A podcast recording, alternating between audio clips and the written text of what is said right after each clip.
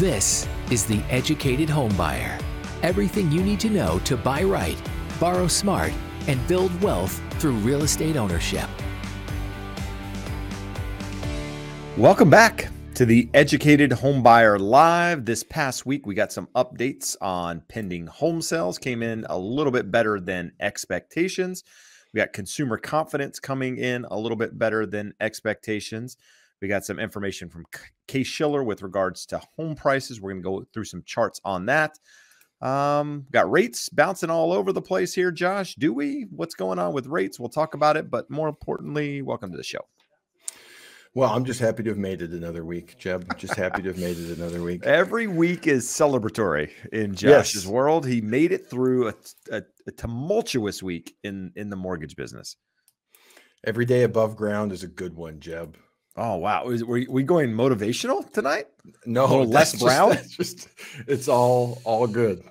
All right. Either way. So let's talk a little bit about what's happened over the last week, what's coming this towards the end of this week. So we got PCE coming at the end of the week. So we've talked about it before. PCE is the Fed's preferred measure with regards to inflation, but because of how inflation was reporting towards the end of last summer, they started looking at CPI a little more closely, and CPI has more or less become the staple when it comes to looking at inflation numbers. But with that said, we actually have PCE coming out on Friday of this week, and you and I have talked just a moment ago and how it shouldn't be anything crazy. It shouldn't be out of the norm. But what are your thoughts on it, Josh? Well, we've seen the data trending down. It's not trending down fast enough for anyone. So I expect what we're going to see is better data not good as anyone wanted. It's sort of like when you have 102 temperature and they take your temperature and go, good news, it's down to 101.5. It's going to be better, but it's not something that the market is going to get excited about. I would be shocked if there was any upside or downside surprise that would lead to a significant market movement or market reaction. Jeb, did you want to talk about maybe why does the Fed prefer PCE versus CPI? The reason for that, CPI is a basket of goods and they don't really change it over time. They do make adjustments. We talked about some of the seasonal adjustments that they're doing annually versus biannually now, but PCE takes into account substitution effect. If something gets too expensive, people will stop buying it and they will substitute another good for it. So for that reason, the Fed feels it's a better gauge of how inflation is impacting the pockets of households when there are other things they can substitute in when something gets too expensive. I mean, you can't substitute gasoline for your car unless you have an electric car, and we can't switch everyone over immediately. But there are some substitution effects. And primarily the reason why the market has been focused on CPI when they know that PCE is the more important figure or the more important gauge per the Fed. Back last June, we had a normal PCE report either at the end of May or the beginning of June, and we had a real hot CPI report, and that's when the market went nuts. So from then on, we're going on 8-9 months here now of CPI being the bigger number or the traded number, despite the fact that it's not what the Fed looks at as closely. No, absolutely. Good stuff. With that said, let's talk a little bit about what's happened in the bond market, what's happened in interest rates. So I can't even remember at this point. Was it the beginning of this week, the end of last week? I think it was towards the end of last week. We had a little bit of flare up in the banking world. We saw a little bit of drop in rates. Is that when the 10-year went down to 3.3, or was that this week? I don't remember. I think we had the big drop 2 weeks ago, and then we had a little bit of more contagion with the Credit Suisse stuff happening over the previous weekend that sort of brought it on. And right now, what are we looking at? The market had fear, high levels of fear. Yeah. So risk off, meaning money coming out of other sources and going into bonds, even though people don't necessarily think bonds, I say people, investors, traders don't necessarily want to be in bonds, but bonds are safer and there's uncertainty and they're scared, sort of like hiding under your desk in an earthquake. You don't want to be under your desk, but you'll be there until you're sure that things have stopped shaking. So you're just coming out with super good analogies tonight. Coming in the temperature one, the earthquake one. This is good, Josh. Just hold on. Wait till I have for the second hour of the show, Jeff. It's going to be wild. Wow. But with that said, so banking fears at the moment seem to be calmed down a little bit. And because of that, we've actually seen a little bit of a sell-off in bonds. Rates, have actually stayed pretty well contained for the most part with all of that happening.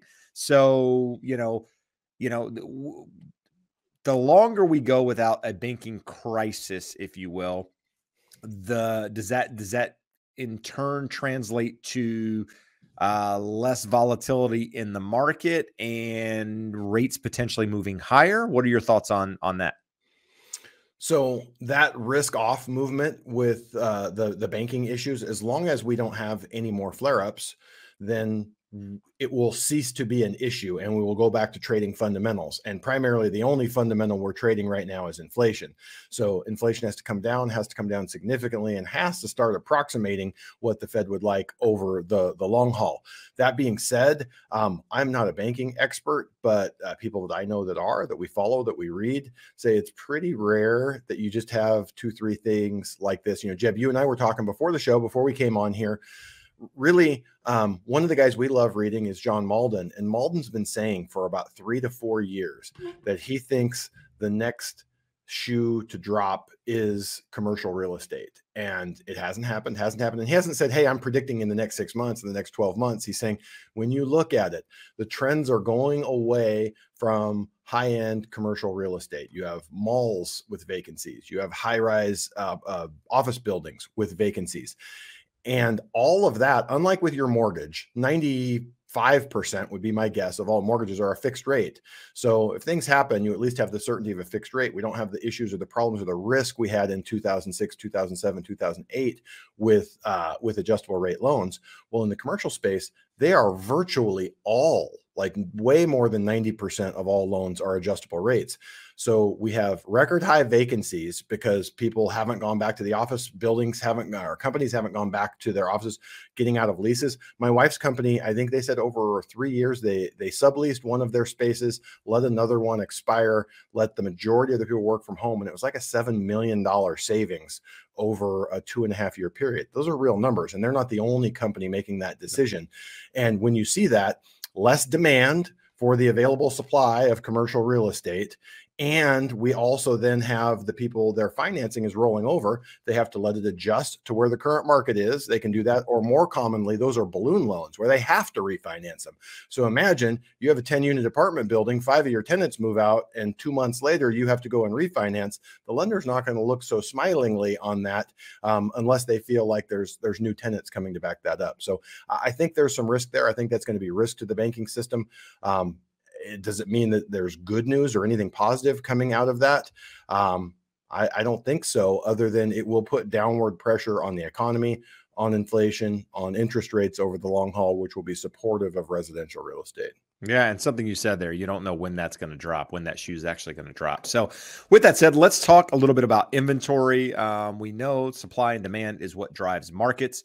When you don't have a lot of something and a lot of people are chasing that said good, it drives prices up. And that's part of the reason that we've seen that little bit of push here at the beginning of the year.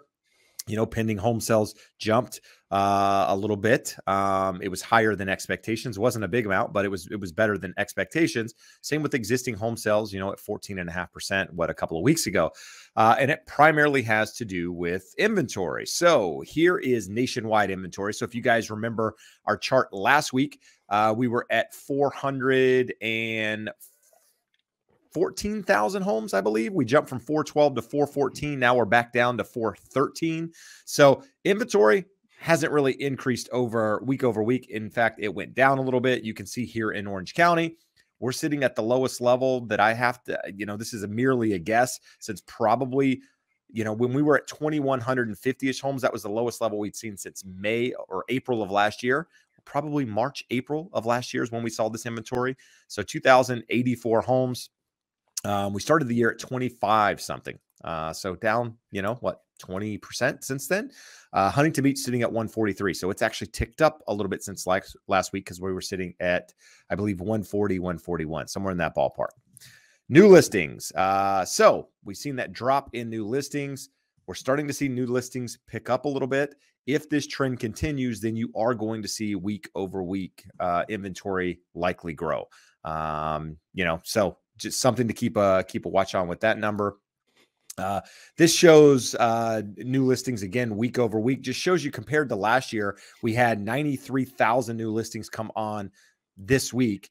This year we had 68,000, and of those 68,000, 16,000 went into escrow immediately. So the number of active properties that are available isn't increasing, you know, enough, especially when you take that and spread it across the entire nation. This one is median home list price. So you can see the median list price is actually increasing along with the median price of new listings coming to the market. So both are increasing a little bit. Again, has to do with the lack of available options out there. Probably has to do with that little bit of a bump in interest rates, getting people off the fence, getting properties on the market, giving buyers a little bit more affordability there through March with that drop in rates. Median price of homes in contract. So last year we were sitting at just over 375. Right now we're at 375. So we're down 1% from where we were this time last year with regards to the list price of homes in contract. Nothing crazy there to report. Percentage of properties with price reductions. So it looks like price reductions are starting to increase just a bit. Last week's chart showed 30.2% of properties having price reductions. This week we're at 30.4%. So just a small percentage increase of people having to reduce prices. And then this goes into California. So many of you guys know we're located here in Southern California. We're going to talk a little bit more about Southern California inventory here in a moment, or California real estate inventory in a moment. But Josh, what did we want to say about this? Really, the thing that I wanted to look at, you keep hearing doom and gloomers talking about, oh my God, housing crash is coming. One of the things we talked about, it was stated most eloquently in our interview 10 days or so ago with Michael Zuber. He said, the crash is in sales volume. That's a crash in sales volume, 35-40% decrease in volume. But despite that, because of the supply-demand imbalance, still not being in favor of a greater supply of homes relative to the new reduced demand, we're seeing 2% decrease in year-to-year median home price. So with that, I just think it's important to take note of, can this change over time? Can those prices come down from here? Yeah, but for a million reasons, the reasons we've discussed ad nauseum here, I don't expect it to happen. Could they, we be back this time next year and we're looking at another year-to-year figure of another 2%? Absolutely, that is possible. Unlikely if we get support from interest rates, which we're going to be watching, and we're going to find out in the next 2-3 months. Do we just continue to trend sideways here in this new elevated higher rate environment that no one likes because it crushes affordability? Or do we moderate and bring a little modicum of affordability back into the marketplace? And also something that important to note here with the bottom of this chart, unsold inventory at 3.2 months, median days on market 30 days, sales price to list price ratio nearly 98%. That's in no way a crash, and that's no way any signs that a crash is coming. I mean, when you're selling properties in 30 days and you're selling them at 98% of the listing price with very little inventory on the market, it shows that you have a relatively strong market, especially, you know, considering the circumstances, higher rates, and just where we are with, you know, crises, banking, and, you know, just everything as a whole, you know, still relatively strong housing market. California sales. So we've talked a little bit. So we're just going to mention this chart here. 250,000 sales estimated for 2023. Why is that important, Josh? Let's take it here. We're going to take this chart off here a minute and just talk. So there's a program currently in California that a lot of people have questions about. It's the Dream for All Shared Appreciation Loan. In fact, you and I did a podcast on this specifically today in detail. Everything that someone would need to know. It's going to be posting next Tuesday on the podcast. So if you don't listen to the podcast and you're interested in this platform, I mean, this program, I would suggest going and listening to it. It's really, really good information to give you basically everything you need to know about it. And on that same topic, if you're, you know, interested in investing, if you're interested in, you know, things like the loan estimate, you're, you know, debt to income ratio, any of that stuff. We're covering all of that stuff in detail on the podcast as well. There's a YouTube channel associated with that. You can go out, go to the YouTube channel, watch the videos. If you're more of an audio person, you can listen to the audio on YouTube or Spotify or Apple Play, wherever you listen to your music. So go check out the podcast on that. But, you know, something we talked about, $300 million in that program, Josh, $300 million. And we said that the average sales price in California at the moment, you know, is somewhere around $750,000. We just saw the median price was what? Just under that. So $750,000. And we said, you know, 20% down on that would put somebody at a loan amount of roughly what? $600 on the loan amount. And that second would be $150,000. If we did take a haircut on that, Jeb, and say that's median price, let's say the people that are using this program are a little bit lower on the scale of purchase prices, even at 80%, you're talking a $600,000 loan and $120,000 loan from the state in that second lien. So 120 to 150 is a reasonable number of what each borrower is going to take out of that $300 million. And with that said, you divide that into $300 million, gives you what, roughly 2,500? Is that what we said? 2,500 transactions that the state can do. Yep. And if you're doing a sales pace of 250,000 sales per year, that's coming, you know, that comes down to what, 20,000, just over 20,000 a month in sales. And 2,500 transactions, you know, can be done with that 300 million. It's a long way of saying that money is probably going to run out very, very quickly. Yep. It's 1% of the transactions. If we have 250,000 sales in the state and we do 2,500 of those, it's 1%. So, you know, it's not the part of the show where we jump into to questions, but someone had a comment here and a very logical comment. California Dream for All loan program is going to make the housing crisis in the state worse, artificially push up home values even more, which is guaranteed appreciation for Cal HFA. So there's a little bit of conspiracy theorist there, but I like it. I like the logic. I like where we're going with that. But when you look at it in context, it's going to be 1% of the market this year. There's no way to say it's deflationary towards home prices, right? No. We're giving, even if after the forest fire, when there's still little embers burning, if you come in and pour gas on it, you're going to make a little bit of a fire there with that and increase the risk. So you this guy's on fire tonight. I mean, like, literally. I told you, I got him coming. I got him coming. Brother. Did you write these down or are they just stored up there? Just right there. It's right so in the old bean counter. But that's, so you really can't argue against that. But at the same time, is 1% of 1 year's sales increasing systemic risk? No. And the risk is not to the borrower. The risk is not to banks. It's not to the mortgage system. The risk is to the state of California, which they waste $300 million on hundreds of things a year. So if we're going to waste it, let's make 2,500 people happy and make them homeowners. Now that's self-serving because I'm going to do some of those loans and I'm in the mortgage business, but you're 100% correct. It can't be a negative for housing. Push prices higher, push some more sales, get some people into the market. But it is an awesome program if you're looking at buying. I am not a big fan of any of Cal HFA's programs. I always like to show my clients, say, hey, if you're interested, we can do them. Totally understand the program. I can pencil it out for you. And more than 9 times out of 10, 95 times out of 100, they will look at the numbers and go, I will scrounge and borrow whatever I need to do to come up with a down payment and get a lender credit, seller credit to cover all my other closing costs before I want a regular Cal HFA program. So I went into looking at this with a negative mindset. Don't like their programs, have never seen them do anything good. And Jeb, you know, I punched holes in it 6 ways to Sunday. And I look at it and go, I don't know how, if you're eligible for that program, you wouldn't say, yes, I want that. No. And to go back to the part in the comment that says it's going to artificially push up home values, could it? It could to a certain degree in that lower price point, because now people have money they didn't have before. Are they willing to offer more for a property than they would be willing to do otherwise because they're getting a down payment? Possibly. But again, that property still has to appraise. It still has to meet certain guidelines in order to make that happen. So, you know, I'm not saying it's not going to happen.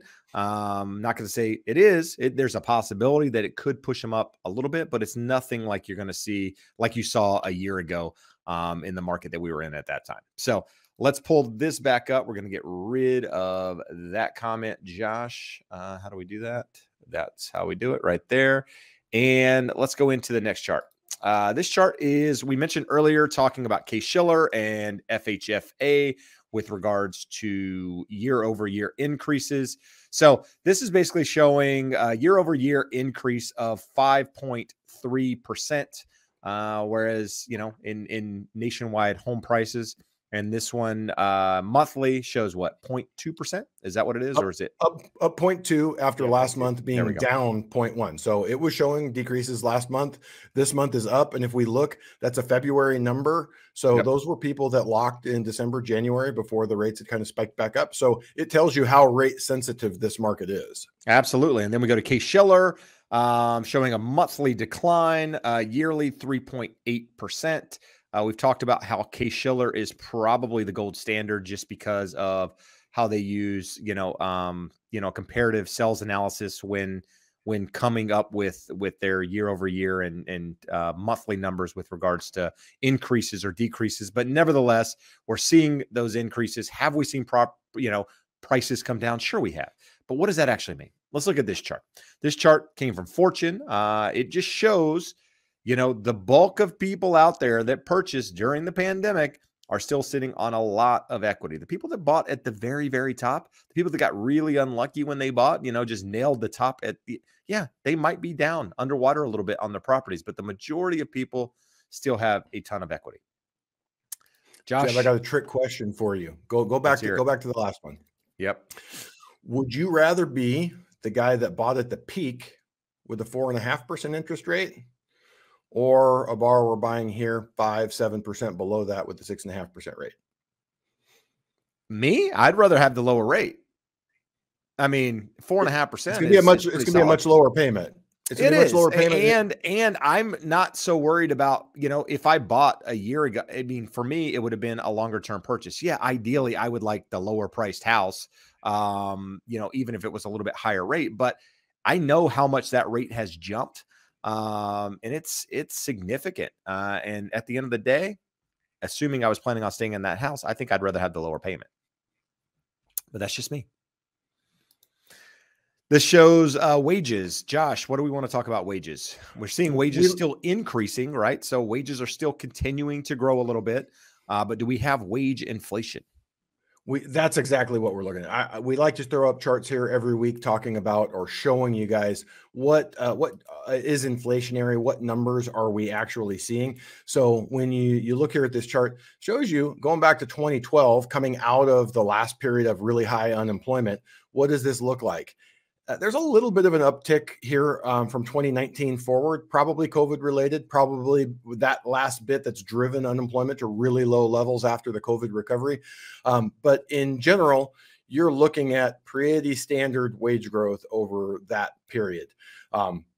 I don't see what the Fed is worried about is wage-based inflation with a really tight job market. We're seeing the job market loosening, not in terms of you finding more jobs available, in terms of there being more jobs available as people lose their jobs. So from that, I look at this chart and I say, I don't really see any major change in trend that is showing us that that's going to be inflationary. Everyone wants to say, well, post-COVID, post-globalization, these things are going to change and they're going to be different versus what we've seen for the last 30, 40 years, going back to 1980 or so. And I don't know that anything underlying has changed. We're going to find out over the next 2, 3, 4 years once all the stimulus and supply chains and everything truly corrects, but just a piece of evidence there that we show that we haven't seen the wage inflation yet, which most of you probably know because you haven't had a huge amount of wage inflation. And what are we looking at here, Josh? So Jeb, just the candlesticks here, a couple things that were candlesticks of mortgage-backed securities. So we can see you want these to trend up. You want the higher candlesticks. It means people are paying more for bonds. It means yields, interest rates are lower.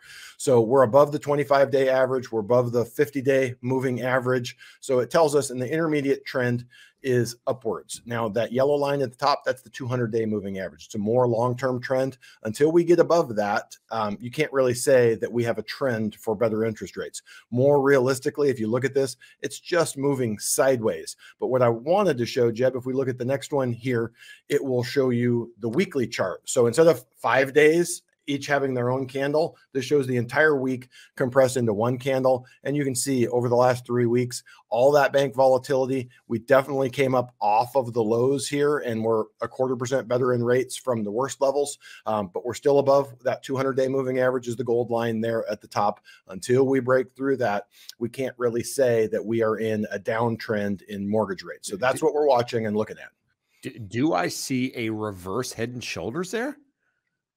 It's quite possible, Jeb. It looks to be one. I don't know. I'm thinking it might be. If we have any technical analyst out there in listening to the show, tell me, am I reading that correctly? I don't know. Just kind of looking at it. Weekly chart. I guarantee you someone watching knows a lot about the technical analysis. And the thing that's important to watch, the candles will kind of tell you what you can expect to happen, what the market sentiment. These are measures of market psychology. It's kind of telling you what the market is thinking, not thinking, how confident they are of moves.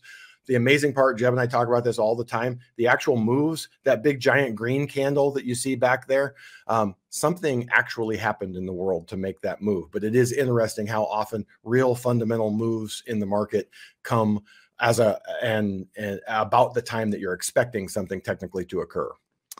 It is pretty ironic how all of that happens. With that said, Josh, where are we sitting currently on rates? Interest rate wise. Yeah, broad overview, because again, everyone's credit score is different, down payment is different, but your government loans, FHA, VA, standard balance, high balance, you're just below 6%, just over 6% at 0 points. If you're wanting to pay points, you can get those significantly lower. Lenders are happy to have you pay to lock in at a lower rate right now. It gives them some insurance against that loan refinancing sooner rather than later. Mm-hmm. Conventional loans, you're looking, 6.75-ish with 0 points. Again, you can get that a good bit lower if you're wanting to pay points. Your mortgage advisor should be walking you through the differential, the break-even period, and helping you make that decision. It's usually a pretty easy decision. We've talked for years, don't pay points. In the current market where 1 point is getting you generally greater than a 0.25% discount on your interest rate, it can be advisable. It can be justifiable. You just want to walk through it and see what your thoughts are on the market going forward and if you think a refinance opportunity is going to come up. The one quirk that I like to keep hammering on people, if you're in a market like Southern California, like the Bay Area, other high-cost areas where you have high-balance loans, if you're doing less than 30, 40% down, high balance rates are awful. Just because we said we're already at 6.75, if you're doing 20% down, you're paying 3/4 to a point hit for even now a high balance purchase. So those rates are well up into the 7s. So if you're in a high balance market, if you're able to go with the jumbo loan, the jumbo terms are going to be significantly better. The jumbo terms are similar to even better than a standard balance conventional loan right now. So make sure, again, that you're working with a mortgage advisor that has access to good jumbo options in addition to high balance, because when all you have is a hammer, Jeb, everything looks like a nail. So you don't want to put everyone. I told you, I'm going to keep them coming. I got dad jokes all night. This guy tonight's on fire. Well. Yeah, I guess, anyhow, cool. So if you guys have questions, put them in the comments below. Something I want to plug here, because we don't have a lot of questions at the moment, is a lot of you guys are often asking about HOA. Should I buy in an HOA? Other question we get a lot is single family home versus condo. So this past week, we actually talked about single family home versus condo on the Educated HomeBuyer YouTube channel. It was an older episode that we had recorded last year, but we just put the video up on the channel. So if you want to check that out. And then Friday, we're actually going to be talking about HOAs. A lot of questions around HOAs, whether you should do it. So we talk about pros and cons of living in an HOA, the things that you really need to know, the things you need to focus on if you're buying in an HOA. So make sure you check that out on Friday as well. Outside of that, Josh, let's get into a couple of questions here. We had one question that can't really get into so much, or, because we kind of plugged it earlier, but Maria asked about information regarding Cal HFA and the, Dream for All, Dream for All loan appreciation, share appreciation loan, whatever it's called. We are going to be talking about it in more detail next week. We got a lot of detail coming out on it. But Josh, anything you want to plug on it at the moment? Should we see if I can do the 60-second overview of what it is? Yeah, sure. Let's hear it. In essence, the state of California will give you 20% down to use for a period of time with no payments, no interest. When you sell the property, you will give them 20% of your appreciation. House goes up $100,000 between when you buy and sell, you're going to give them $20,000 back. Is this a good deal? It's an awesome deal. Depending on how much appreciation you get and over what time frame, I've run the numbers. Your effective rate of interest on that money that you're borrowing, even though there's no interest, is just slightly above whatever rate of appreciation we see. So if homes go up at 3%, you pay about 3.25%, 3.5% on it. Homes go up 10%, you pay 11% interest on it. So you want to pay more on it because you want more appreciation. The more appreciation you get, the wealthier you are, the more you pay the state back. There are some limitations to it. You can only refinance that loan one time. You have to be a first-time home buyer per Cal HFA's definition, cannot leave the property. You cannot convert it to a rental. So are there some limitations to it? Yes, for the most part, for anyone thinking of this. We have a client, Jeb, right now, more or less $650,000 purchase. The difference between the FHA and the Dream for All conventional loan was about $700 difference in the monthly payment. Most people will go, yeah, I'll deal with some restrictions and some craziness to have a $700 lower monthly payment. Unlike most Cal HFA loans, 680 credit score allows you to go to 45% DTI. With a 700 credit score, they'll allow you to go to 50%. With that, it allows you, with a good credit score, to buy a lot more home than you're going to buy otherwise with a lower payment. You went over 1 minute. With that said, how much? How much over 1 minute? Like 2 minutes by. You oh, come minutes, on. You lie. Here's the thing. Let's talk about the example. This is important. People, you know, we had somebody reach out from the show, got pre-approved through you, doing an FHA loan, 3.5% down. They're working with me as the agent. I was able to get their offer accepted with an FHA loan in Long Beach. And this program has since came out Monday. You went to a class, if you will, on it, got all the information on it, and came back and said, hey, Jeb, these people, these clients might be in a better position to do this. And so you said, numbers never lie. Let me show them the numbers, show them the pros, the cons of this program, and see if it's something they want to do. In this case, like you said, they went from putting 3.5% down to now they don't have to put 3.5% down. They're getting 20% down, put down on their behalf, right? Which is making their payment $700 less per month. Right? So they're saving $700 per month. Guys, that's $8,400 per year over a 5-year period. That's $40,000. In order for them to have to repay $40,000 back, that house would need to go up $200,000 in 2 years. My guess is that's probably not going to happen. So this puts them in a much better financial position. And even if they say they wanted to put the 20% down that they're getting plus the 3.5% that they have, they could do that. They could put their own money plus the 20% down and have an even lower monthly payment. So at the end of the day, if you qualify or think that you might qualify, it's worth having a conversation with a lender to at least explore it. And again, not pushing you to buy something, but there's a chance that the money's going to run out pretty quickly just because there's only 300 million of it, like we mentioned earlier, and based on the average loan size and all of that good stuff, it's probably going to go pretty quickly. Well, Jeb, I sent you an article just last weekend. The program hadn't even hit the streets yet. It was originally slated to be $1 billion of funding for it, cut to 500, cut to 300, which, as ZL said earlier, this is going to be inflationary towards the housing market. I don't think it's pushing home prices up 5, 10%, but it is inflationary. It is going to make it harder for entry-level buyers when they're competing against people that qualify for this. So I don't think we needed $1 billion of it. I don't know that we needed $500 million of it. That 300 is going to go fairly quickly and may or may not return again in the future. It's going to be an awesome program for buyers. It's an awesome program for the state and for other residents of the state.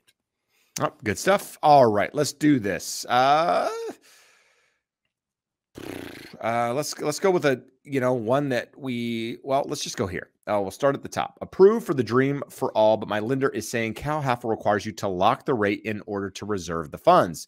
So he did that prior to letting me know. Do you know if this info is true? So, Josh, does it matter if your rate's locked in, for one, and is that actually required?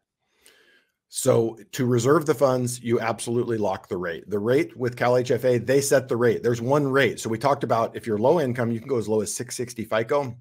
You might have an 800 FICO. Is there a different rate? On every other loan program there is. With Cal HFA, there's one rate. If you're low income at 6%, if you're not meeting that low income, 80% of the area median, you're looking at 6.375. Are they going to change that next week? They might. No, they don't change that often.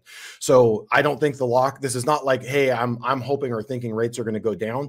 The most important thing with this, reserve the funds. So if you have a property under contract and he was able to reserve and lock thank the loan officer, he or she, thank them for having done that. Because, I mean, it would not shock me if we come back in 3 weeks and we say, hey, that program we were talking about, all the money's gone. It might take 2-3 months, but it's going to be sooner rather than later. Good stuff. Big G, I've been looking at Florida real estate on Zillow. Why does it look like all the homes were bought by flippers? Everyone I look at says the house was sold in the last 4 months to 2 years. That could be accurate. I don't know Florida real estate well enough to be able to comment on that.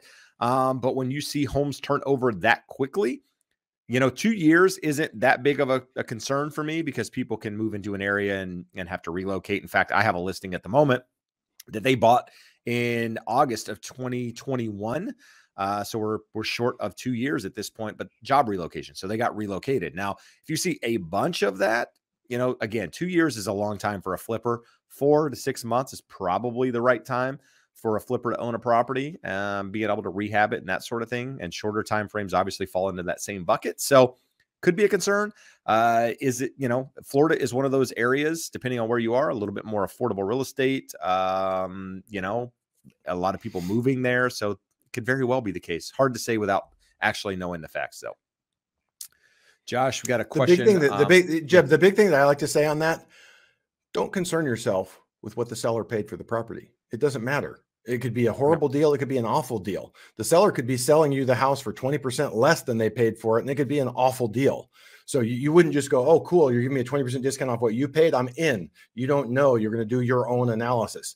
Just because you're paying 150% more than what the seller paid for it doesn't mean it's a bad deal. Don't concern yourself. Like, watch your own money. Don't watch other people's money. Good stuff, dude. Look at this guy. On fire. On fire. He's like a mix between Zig Ziglar, Jim Rohn tonight, a little Les Brown, like very just, you know, profound, motivational. This is a new side of you, Josh. Yeah. I thought it was more like the sitcom dad on the commercials where he sits back and just gives you his pearls of wisdom. Or the guy from Family Dad, the Family Guy, yeah. The dad. Yeah. Yeah. That's more like it. JB, I'm a veteran. I had an approval letter for $800,000. I didn't find a home in the LA area. When I reapply, will that be against me for not using, meaning less money? So Josh, are there any implications of getting approved for amount and not moving forward? Totally irrelevant.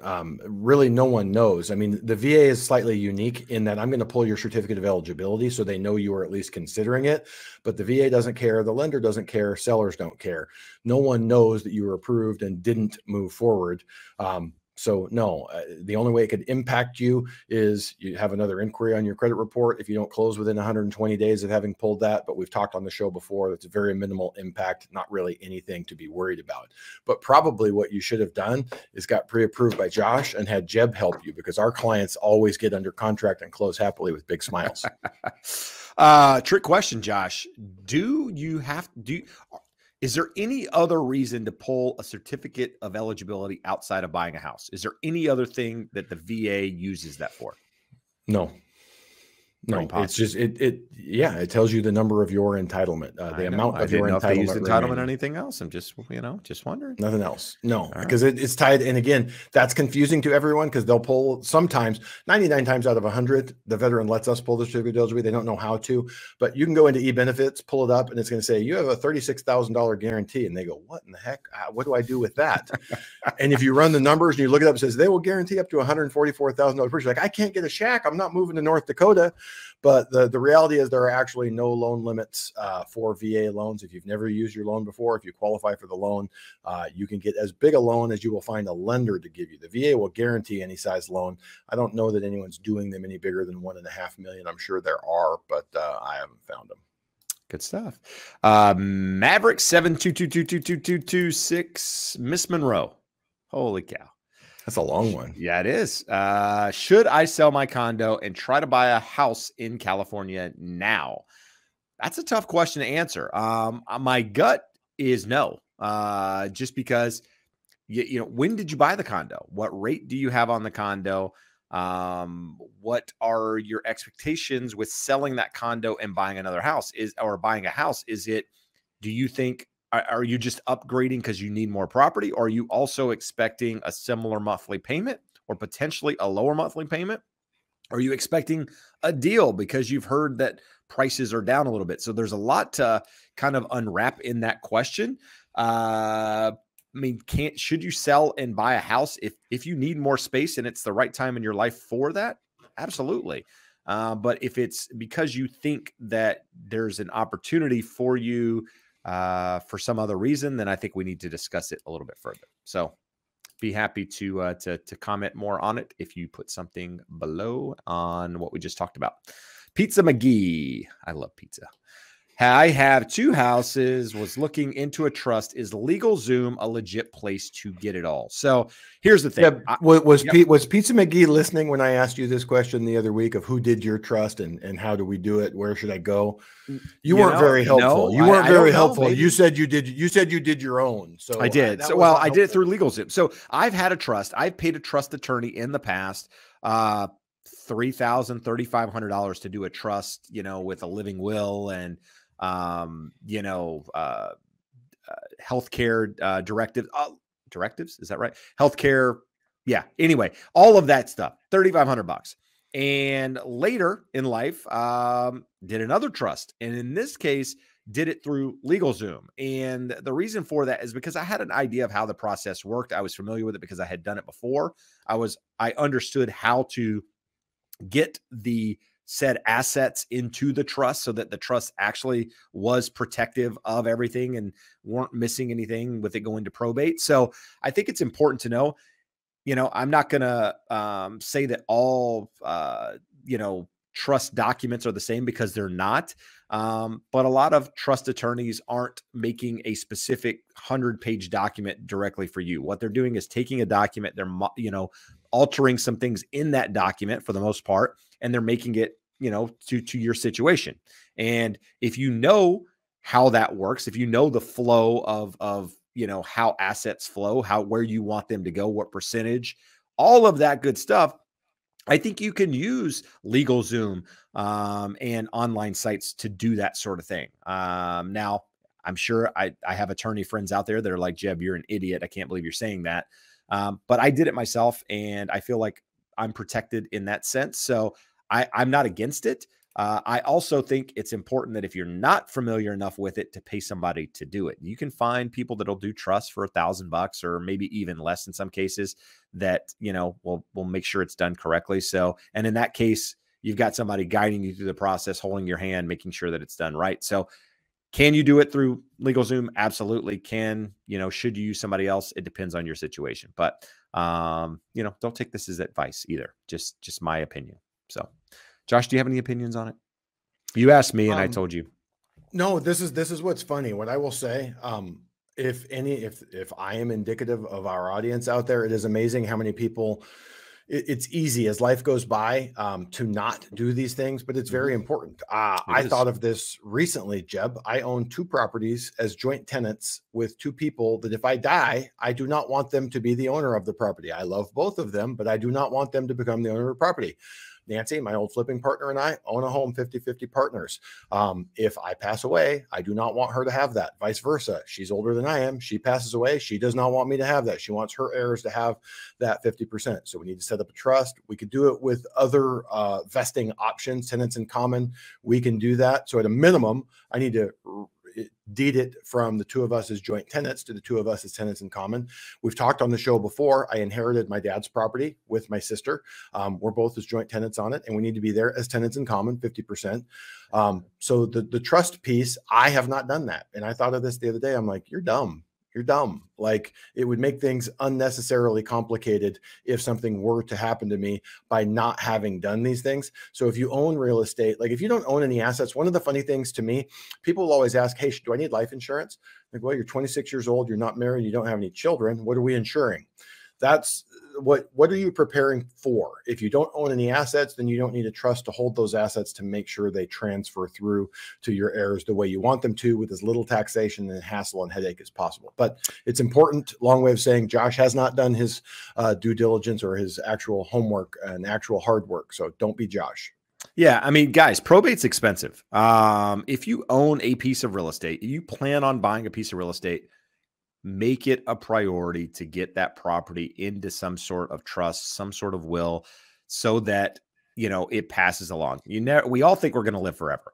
And I, you know, Josh and I recently had people that we know that are close to us that have passed away, and, you know, puts their family in a tough position when things aren't in the right order. So it's tough conversations to have now, not conversations you want to have, not money you want to spend now. It's like buying a new set of tires for your car. It's like, that sucks. Like, I just spent this money and I don't get to see any benefit from it.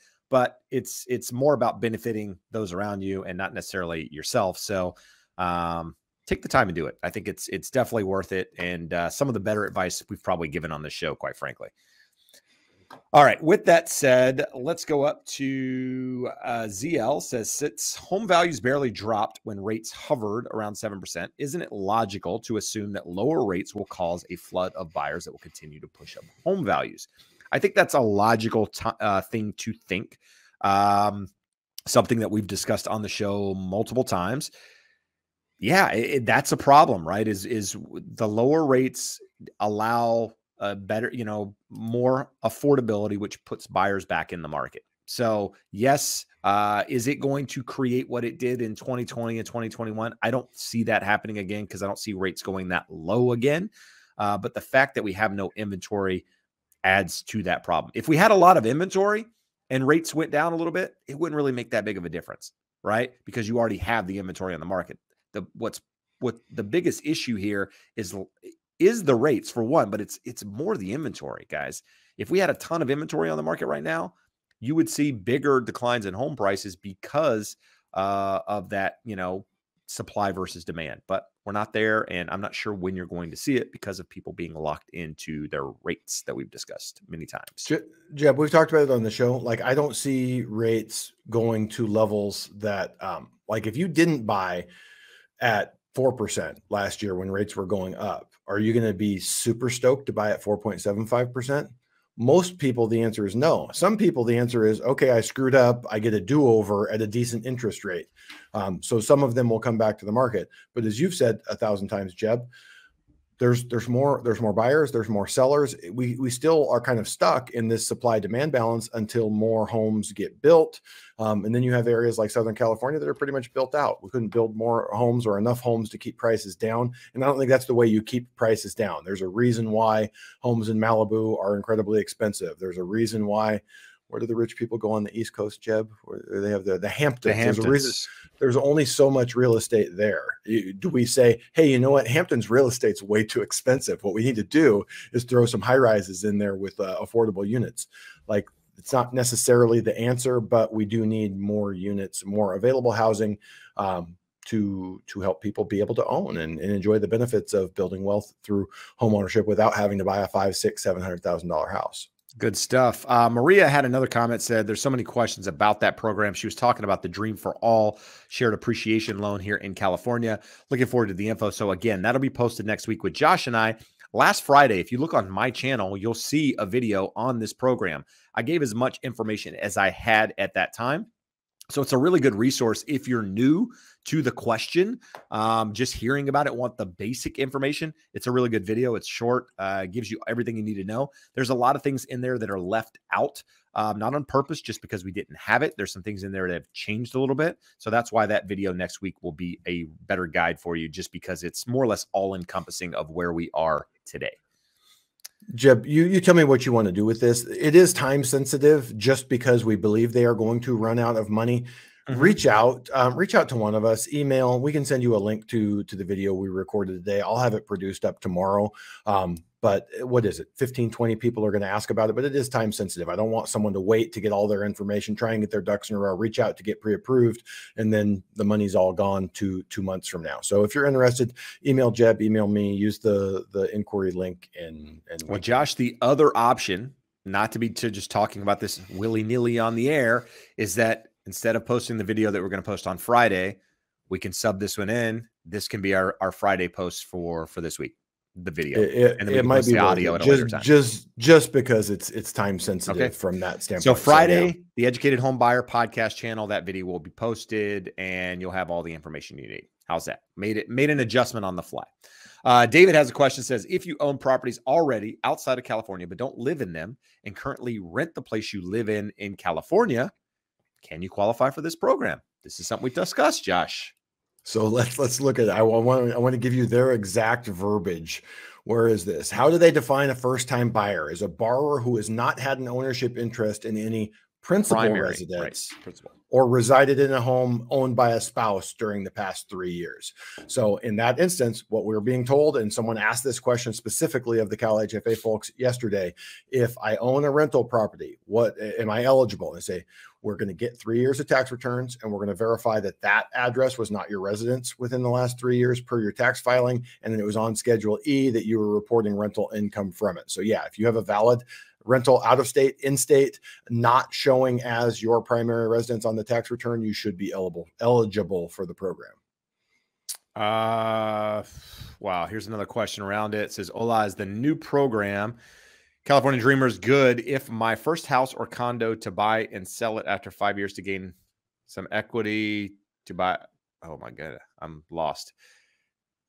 Yes, it's okay to buy it as your first house or condo and then sell it after 5 years. We're just going to leave it at that.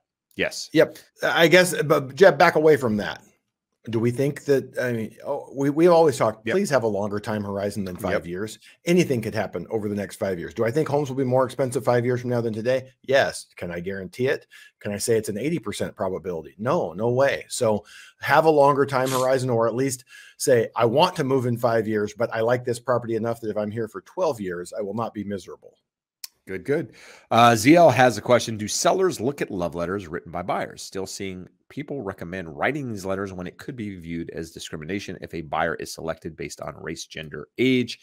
So to answer the question, do some sellers still read them? Sure. Are most agents these days are saying, asking buyers not to write them?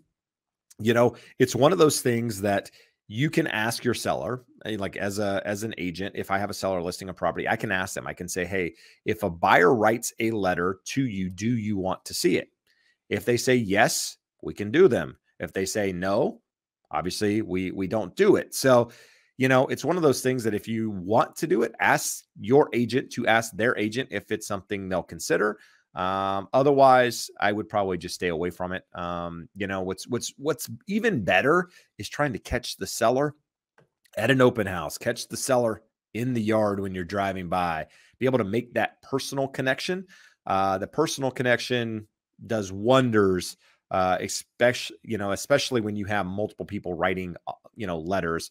How do you stand out? You get in front of them some way, you know, and try to convey that you're the right buyer for whatever reason, because you love their property and everything they've done to it. You know, bunch of compliments work wonders. Pulse Power says, thank you for the info. My game plan was to wait after the CPI, but before I lock the program, your answer gave me peace of mind, blah, blah. Okay. Not happy with the 4.5% closing costs though. So I'm not sure what that question was pertaining to. Josh, I didn't mean to click on it, but anyway, good stuff. No, it was related back to that locking the Dream for All. Oh, program. Yes. And then there's another follow-up says, oops, it's 6.5% closing costs because we're sure we have to extend the lock. One of the reasons why I'm not a big fan of Cal HFA programs is they are expensive. Most loans, we talk about a 0-point loan. How do we do a 0-point loan? I don't do them for free. I'm not a charity. The lender pays me on your behalf. Cal HFA does not do that. You are going to pay your mortgage lender out of pocket on that. So the rest of the closing costs should be very similar. Cal HFA has a few fees, but not anything egregious or extraordinary. But you are absolutely going to be paying more for that loan than you will for a normal loan. That being said, program is awesome. And for most people that are looking at doing it, it means, can I buy a house, or can I buy a house that my family and I would be happy with, or can I not? So at that point, closing costs are kind of irrelevant. It's the only game in town that looks like that. There is no competition for it. All right. Good stuff. Let's see. We answered that. You know, we have some questions related to local, you know, questions here. Is it true Mission Viejo area is overbuilding? Builders are planning on building 17,000 units. I don't know exactly what they're building, but that whole Rancho Mission Viejo area, they are continuing to build there. That's South Orange County. I do sell property in Mission Viejo around it. I'm not sure what their building plans are, how many more units are under construction. 17,000 sounds like a lot of units, considering we only have 2,000 on the market here at the start of the show in all of Orange County. So maybe 17,000 is the plan, but that's probably a 10-year plan versus a 1-year plan or what have you. So it's spread out over a period of time, but they're going where there's land. And so, are they overbuilding? At the moment, I don't think there is any overbuilding just because we have a lack of inventory. So could it get there? Yes, if we see a lot more property come on the market and stay on the market, but I don't think we're there yet. I'm going to just say it's not possible in Orange or LA County. Anything that's within 20 minutes to the city center of Orange County, call that Santa Ana, LA County, downtown LA, anything within 20 minutes of that, you could not overbuild. There's not enough land available for you to overbuild. Good stuff. GZ asking some crystal ball questions here. It says, please, to the best of your knowledge, when is the best time this year to buy a house? I keep hearing third, fourth quarter of the year I'm buying in Orange. So I'm going to deflect here and say the best time is when the payment makes sense to you and you can find the right house. Simple. I don't know that you're going to see a ton of inventory flood the market this year. So that might mean if you see the right house now and you don't make an opportunity to get it, it might not appear again for a couple of months. And how many people are vying for that same piece of property? If you're waiting for affordability, rates to go down, prices to drop, it might increase a little bit, but I don't think it's going to be significant for the majority of people out there unless you saw a big drop in rates, at which point that's going to increase buyer demand. So I don't have the answer you probably want to hear. I say have the longer-term time horizon, be comfortable with the payment, money in the bank, be good to go. Anya, in with the question, the commonly asked question by Anya says, what is the lowest rate you've quoted recently, Josh? And what is the highest? We have docs going out on one at the end of the week at 5.625. 30-year fixed? 30-year fixed. At one point, we had them at 5.5. Rates backed up a little bit before we got it locked. The highest, I had a past client, a watcher of the show, Jeb, quoted today for non-owner occupied at about 7.25. I've had other borrowers reach out with worse credit and wanting to buy an investment property and, even into the high sevens. I don't know that I've seen a standard Fannie, Freddie, FHA, VA program ever hit the eights. What it would take would be rates going higher, a really bad credit score, not much of a down payment, and an investment property where you're just stacking all those loan level price adjustments. All right, good stuff. So we've been on the show for almost an hour here. Going to ask a favor that if you find any value in the show at all, we've answered your question. You like Josh's new cougar hat that he is so fond of. Ask that you hit the like button there. Subscribe to the channel if you haven't done so already. Follow me on social media if you want pictures of my kids. I mean, you can do that too. I don't talk real estate there, so it's probably a lot more interesting. Other thing, if you haven't done so already, go check out the Educated Homebuyer podcast here on YouTube. You guys are helping make that a success. I think as of coming on the show at like 568 subscribers on that channel, trying to get up to 1,000 so we can start to monetize that channel as well. And we can do that with your help. So we appreciate you doing that. Listen to us on all the platforms out there. We're actually on YouTube as a podcast as well, so you can listen to it there. And lastly, if you need an agent, you need a, referral anywhere else in the country, there's a link scrolling at the bottom. Go check that out and we'll get you connected. So back to the continued show here, Josh. We've got not a lot of questions. People don't care tonight. They don't want to talk. That gives us a second to talk about something important. Yep. If you're furiously Googling, trying to find hats for Josh, make sure that it's black on black. You may notice that they're always black on black versions of just black. So don't get me a crazy colored hat because you will never get to see it on the show. I think that's rude, inconsiderate, and selfish of you to not take in. If people were willing to give you a gift of a hat that you would not take the time to wear it. I mean, I've seen you wear some ridiculous shirts on this show that no one would ever buy. And therefore, if somebody's willing to put the time, effort, energy to find you a hat, you should wear it. That's all I'm saying. So guys, if there's a hat you want Josh to wear, I want you to send it to us because we'll put it on him. I mean, that's simple. It's that simple. If he wants to do the show, if he wants to be on Jeb Smith's YouTube channel on a Wednesday, he's got to wear the hat. That's simple. If not, we'll keep him in the background. Right.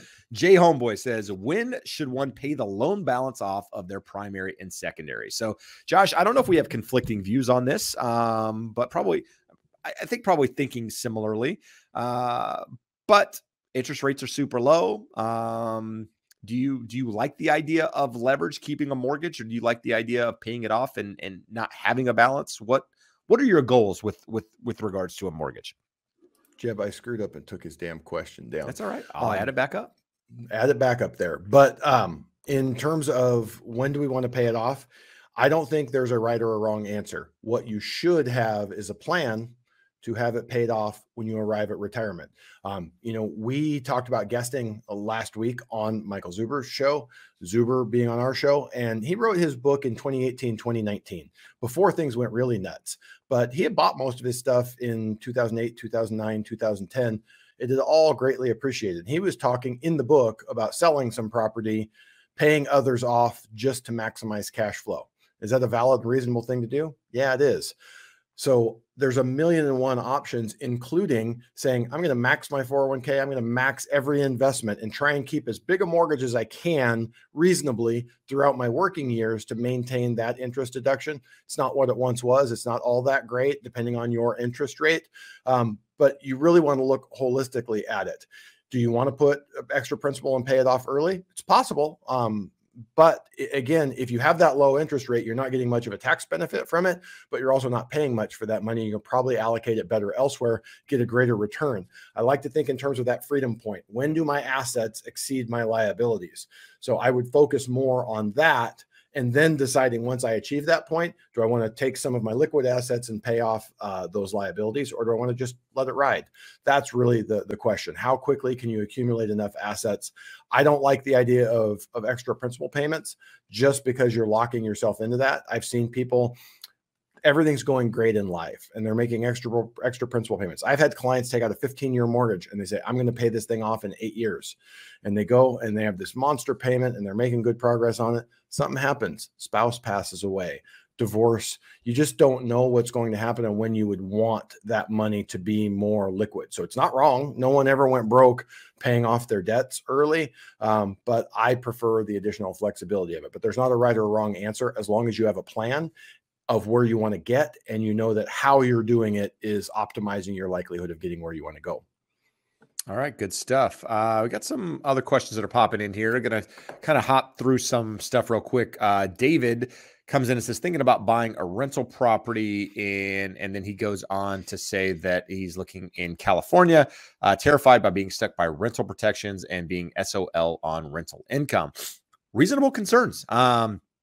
Depending on where you're looking in California, if you're looking at San Francisco, you're looking in LA, really reasonable concerns. You know, how do you protect yourself against that? We've talked about it on the show before. There's no surefire way to protect yourself against it. You know, all you can do is try to do as much homework up possible about the tenant to try to find the best tenant possible, right? To make sure they have good credit, to make sure they have a good job, to make sure they have assets in the bank. That's all you can do. You can't do any more than that. But, you know, I often see investors start to get desperate on, you know, because they want a certain price for the house.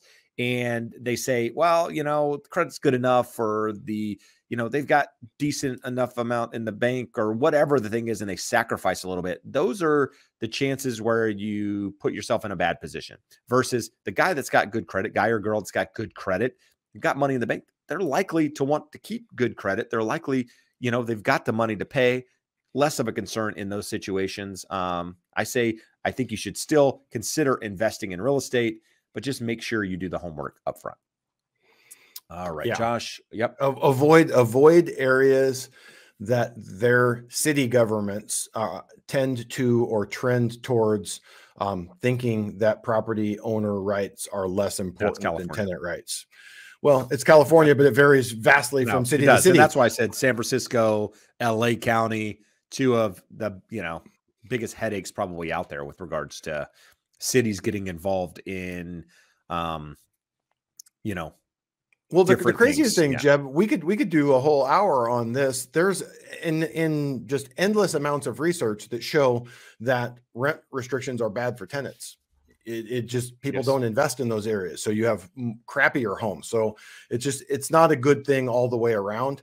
I say that, like, I own a fourplex in the city of Long Beach.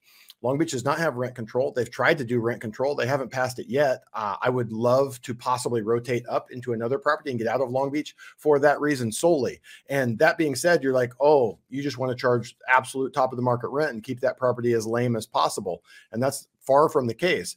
We have a tenant. So we bought the building. None of it was rehabbed. Exterior was fairly nice. Interior, old, bad, not good. As every tenant moved out, we went in, we rehabbed them, and we've increased the market rents. I was looking at our rent roll the other day because it's owned in my IRA. So I do not manage it myself. Got the package from our property management company. I was like, wow, I didn't realize the two cheap ones were that low. We have two that are within $50 to $100 a month of where market rents are, which is less than $2,000. It's an entry-level property, but two of them are probably $250 below market. And one of those makes perfect sense to me. That unit hasn't been rehabbed. She hasn't asked for it. She wants the lowest rent. She doesn't want a nicer property with a higher rent. That's what she wants. So again, from my perspective, I'm not a slumlord. I'm not someone trying to absolutely maximize my yield. That lady's been there, and since we've owned the property, I'm going to work with her in whatever way she wants to be a tenant that doesn't, you know, completely throw things off from our perspective. But if you're going to buy, the good news is you're probably not looking in the Bay Area. You're probably not looking in Los Angeles or Orange County, just because cash flow is so hard for a first-time investor. All right. House Hacker 619 says, I got a letter from Coldwell Banker that they are interested in buying my first property, which is a rental. Where are they getting my information? So it's all on title. Title, especially, it sounds like 619. That's the San Diego zip code. You know, public record for the most part. It's all out there. It can be accessed. And you know, when agents are looking for properties, they're sending blanket letters out like this to people that have owned property for a period of time that they know probably have equity in these properties and might be willing to sell, especially when it's you know, investor owned. So they send out letters. Nothing surprising in that statement whatsoever. Stephanie says, this broadcast has been very informative. So Stephanie, hit that like button. As a potential first-time home buyer, I feel overwhelmed with all the info out there. My income is good, but my credit is not impressive. She goes on to say, I would qualify for an FHA loan, but I don't want mortgage insurance. Should I wait to purchase a home? But I don't want to wait to purchase a home. So any suggestions, Josh, for somebody that doesn't want mortgage insurance, but wants to buy a home? If you're here in California, you might consider the Dream for All program. Any other state, Josh, what are your thoughts on not dealing with mortgage insurance? Mortgage insurance is the cost of doing business. That's a quote of Jeb Smith. I learned that from him. He says, the cost of doing business.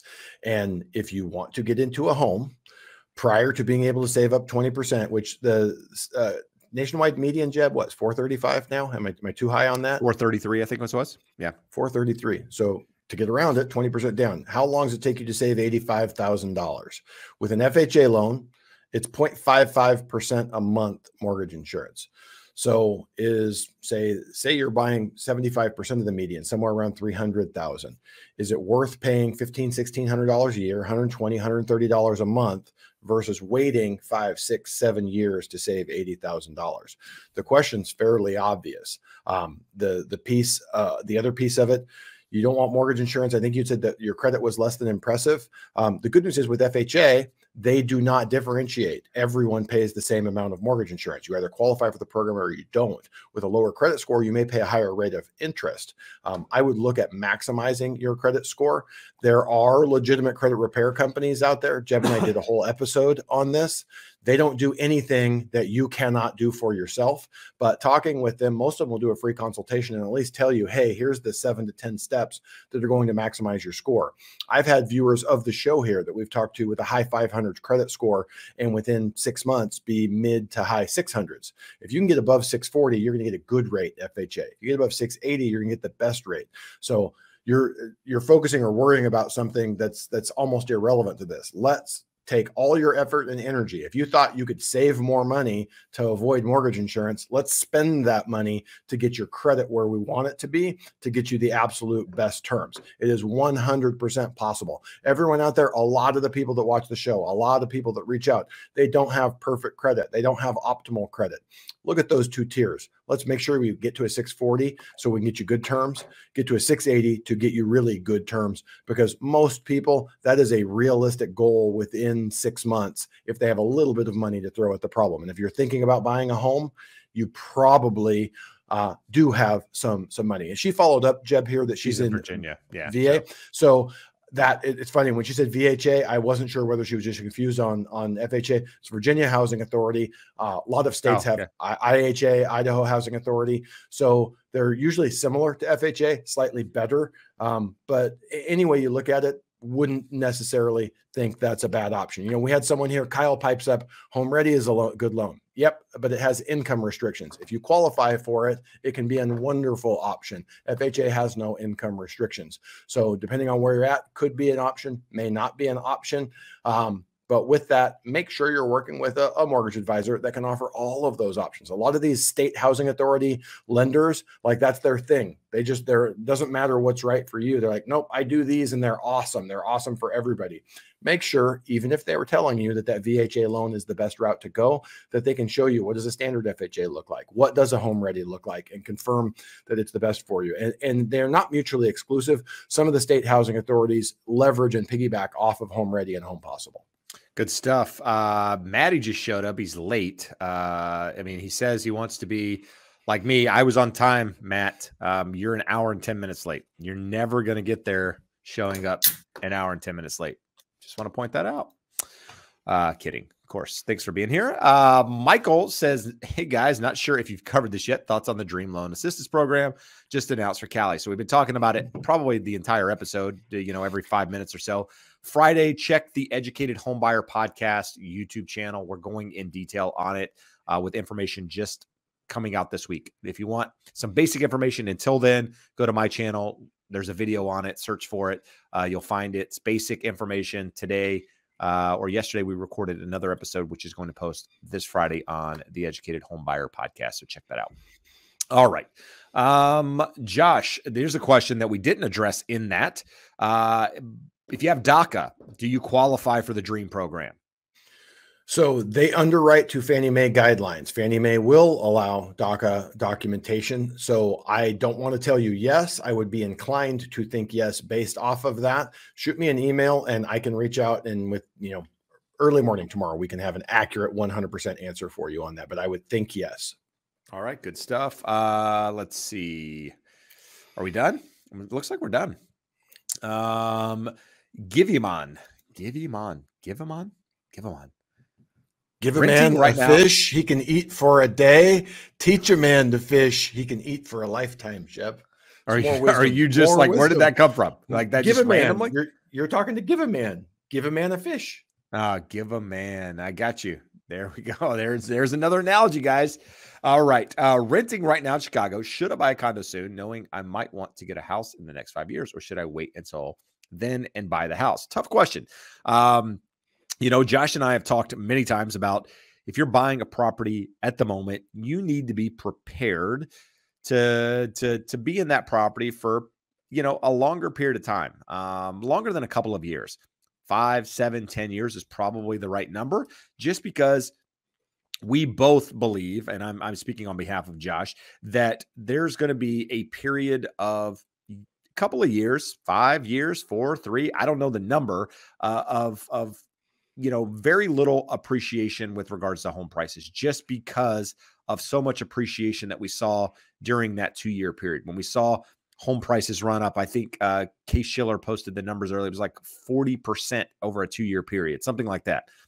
So you got to, in order to get back to that trend, you need some sideways movement in house prices, maybe even a little downward movement in some areas to get closer to that trend, which means if you buy a property now, you know, in 5 years, you're probably going to owe less on it. Well, you're definitely going to owe less on your mortgage at that point, but is it worth any less than than market value at that point. It's hard to say because we don't know what values you're going to do. So the idea of buying a condo now, I would buy a condo that I thought would be able to fit my needs in 5 years. I wouldn't be buying a condo thinking that it's going to go up in appreciation and then I'm going to be able to take that appreciation and help parlay that into a larger home.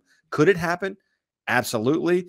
You know, what's the likelihood of it happening? Hard to say. So I would say find the right property for you. If it makes sense, the payment makes sense, you feel comfortable with it, great, go for it.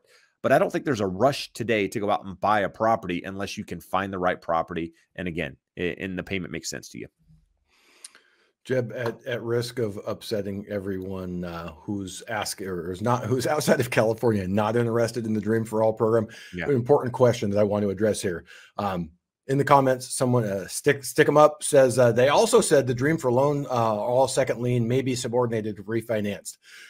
Anyone telling you that without telling you the complete and entire answer is not being honest with you.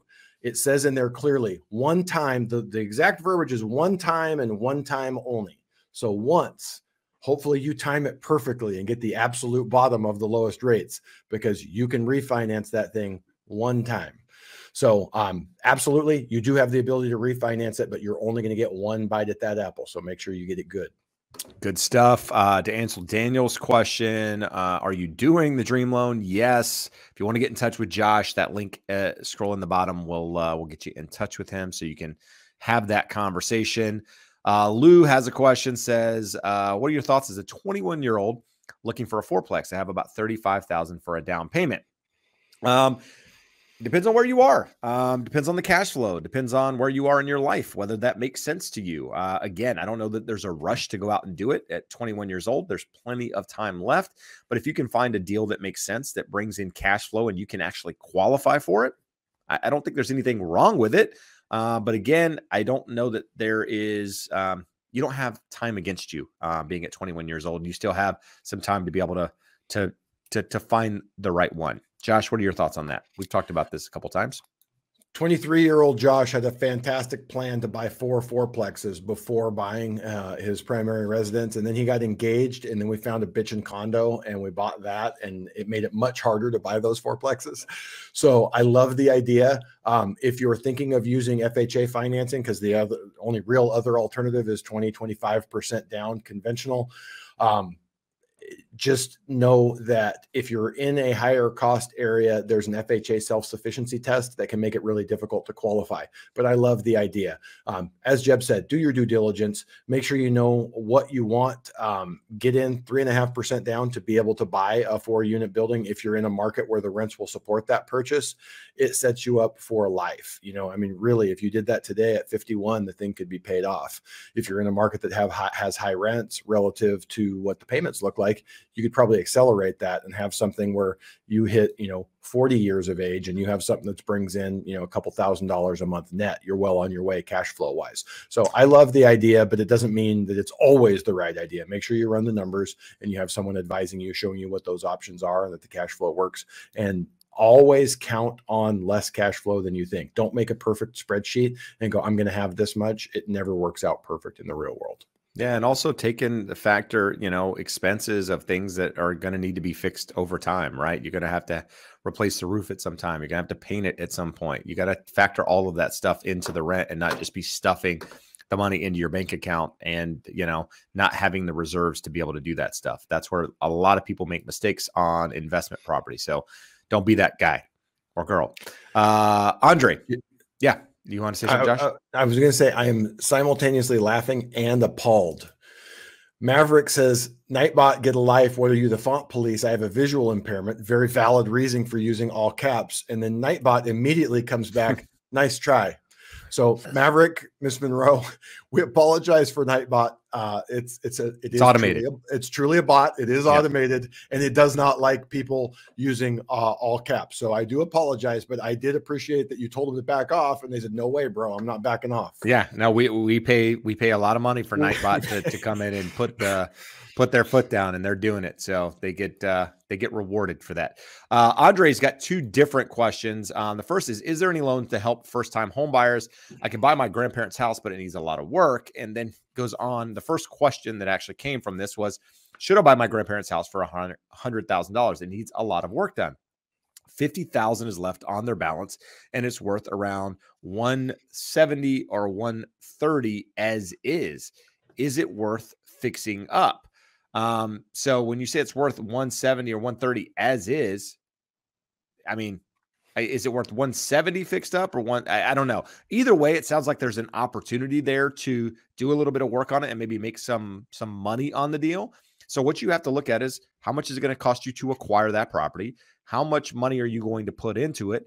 How much can you sell it for to figure out whether or not it makes sense? Now, if you're not selling it and you're just keeping it, even better, right? Because you go in with some built-in equity in that property, but you gotta be able to figure out what it's going to cost you to do that. How much is the loan going to cost you?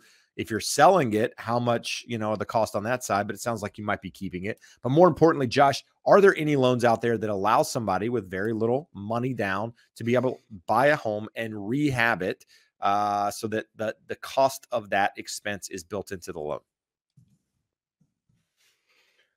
It all comes down to numbers. Like there's options for the loan and the financing. There's rehab loans, conventional rehab loans, FHA rehab loans. That initial question was, are there first-time homebuyer programs to help? You know, Virginia Housing Authority, Idaho Housing Authority. We don't know where it is. I'm assuming it's not California based off of those purchase prices. Mm-hmm. So absolutely 1,000%, there are options for helping. There's even cities that have rehab programs. Very rarely do they have funding, or is that funding available? But definitely do all of your research and look at that. Is it worth fixing up? Again, the numbers never lie. Get bids to figure out what it's realistically going to cost to do all of the work, and then say, what is my after repaired value? You may need to invest a little bit of money.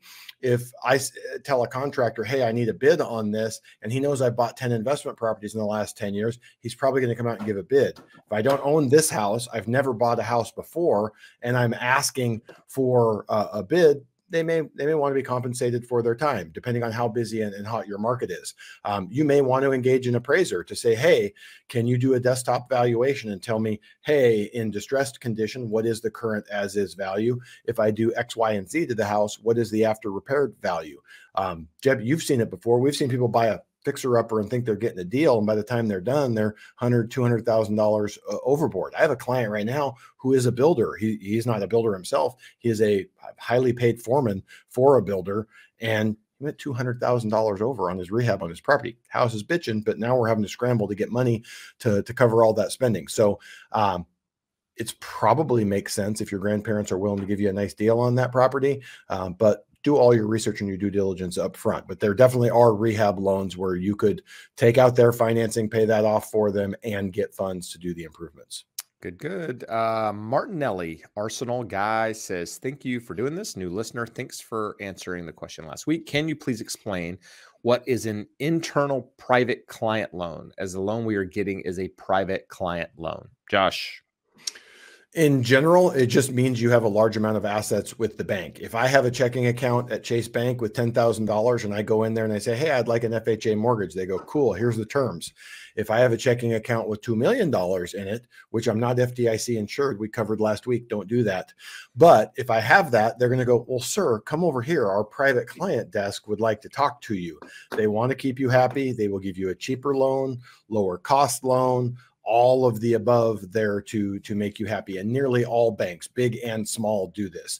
They want to keep you happy and keep your deposits there. So they will loan to you at a lower rate because they're using your large deposits to make more money.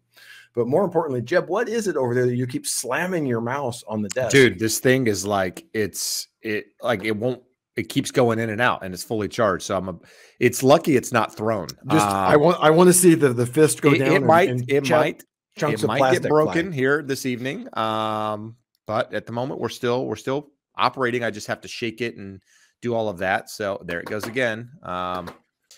We're struggling here, guys, with the mouse. Since you can't work with your mouse now, there's an important news alert. Corey was kind enough to pipe in here and tell us that many foreclosures are coming soon. Homeowners and landlords are in arrears. All of the data that shows homeowner distress is at record lows is untrue. Corey has discovered that they're all in distress with their 2.5% interest rates and 50% loan to value, or homes paid off free and clear. And all of those foreclosures are going to flood the market. So we'll change the content over the coming weeks so we can explain to you exactly how to take advantage of the flood of foreclosures coming to the market. For those of you who may not know, Josh is being sarcastic. There are no foreclosures coming at the moment because people have record equity and many sellers are locked into super low interest rates. Got it? All right, let's move on. All right. No, seriously, like, why are we even clicking on that? I mean, if my mouse were working, we wouldn't have to do that. Someone looking at the Dream for Loan program, Josh, house won't be complete until May or June. Can they still use that program, the Dream for All, to buy new construction? My understanding is yes. And it goes back to the question we answered earlier. Someone was upset that their lender locked in their loan and made a reservation. If you put your application in and get the reservation and you have it locked for a period of time. So I need to check exactly how their lock terms go. The person who questions earlier said, hey, I know my home's not going to be ready or escrow's not going to close, so we're going to have to extend that lock. Long story is yes, we know that money is going to go away, but if you have a property under contract, you qualify for the program. Most likely the builder's lender is not going to offer it. So reach out and we can run through those numbers and see, or reach out to another lender who is approved to do those. The builder's lenders have a really narrow niche. They have 2, 3, 4, 5 loan programs that work for the people that are buying the type of inventory that the builder is dealing with. But yeah, you can do it. You just need to get your reservation in and make sure that that lock works for the timeline that you're looking at. So Lou asked a question earlier about buying at 21 years old, had $35,000 to invest and talked about buying a fourplex.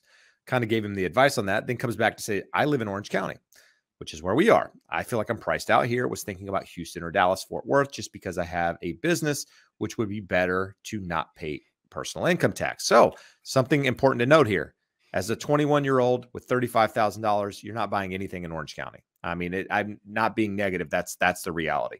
Also, something to keep in mind, if you're considering moving to a state that doesn't have state income tax, like Texas, for example, understand that their property taxes are considerably higher than other states. That's where they make up some of that no income, state tax that you aren't paying. They make it up in other areas, property tax being one of those. So understand you might not be paying it here, but you're likely going to pay it somewhere else. Now, again, just something to note when thinking about these things is that, the grass isn't always greener, but I can tell you it is more affordable than Southern California, but by how much, it's hard to say.